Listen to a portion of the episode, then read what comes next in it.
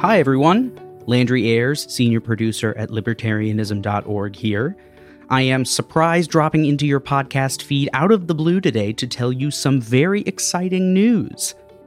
Very soon, this Wednesday, in fact, October 4th, libertarianism.org is releasing the first episode of a brand new podcast.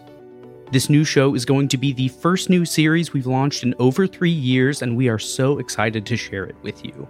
It's called The Liberty Exchange.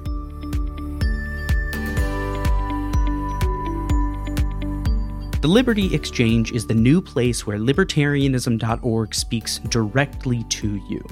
And I do mean libertarianism.org. Our plan is to have this be an effort we all contribute to, where topics and themes are covered by those who know them best, plus experts from the Cato Institute and beyond.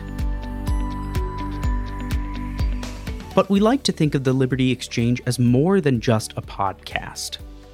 We like to think of it as a place where people can come together to trade ideas about liberty and its associated theories, history, and practices.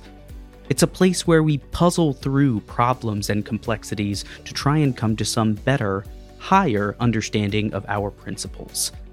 And we're going to cast a wide net one episode might cover Adam Smith's idea of self interest, and the next might be on the objectives and accomplishments of the Free Cities movement.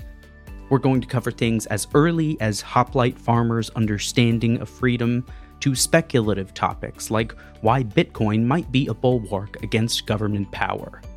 All with the brightest minds and best advocates for liberal principles and free society.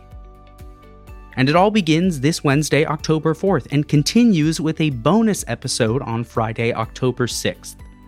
Our first episodes feature our new director, Jonathan Fortier, interviewing Milan Babic, visiting assistant professor and faculty liaison for global engagement at Colby College, and Flagg Taylor, associate professor of political science at Skidmore College.